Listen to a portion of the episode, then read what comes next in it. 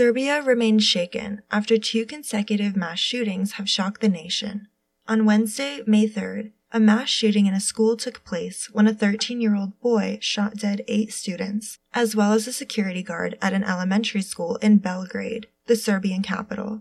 The shooter injured six other students and a teacher before calling the police on himself. This tragedy marks Serbia's first ever mass school shooting. In response, the Union of Educators of Serbia has announced a strike, calling for an end to the promotion of violence in their country. Only a day later, on Thursday, May 4th, a 21 year old man opened fire on pedestrians from his car in Belgrade, killing eight people and wounding 14. Psychologists have come forward with possible explanations for the increase in mass shootings.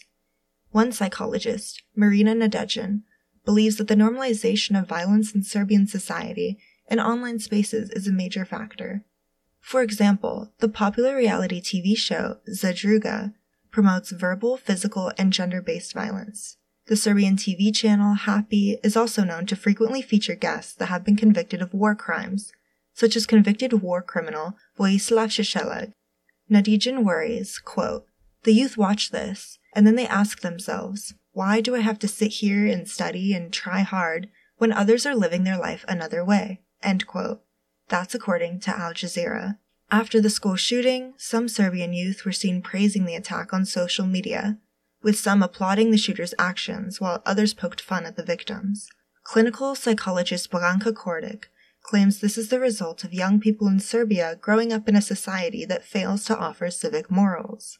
Serbian President Alexander Vucic has launched a quote, disarmament of Serbia, end quote, where all people who legally own arms will go through a revision process. This will cut down the number of armed citizens from hundreds of thousands to only 30 or 40,000. Whether these measures prove to be successful remains to be seen. With KCSB News, I'm Jennifer Zwigl.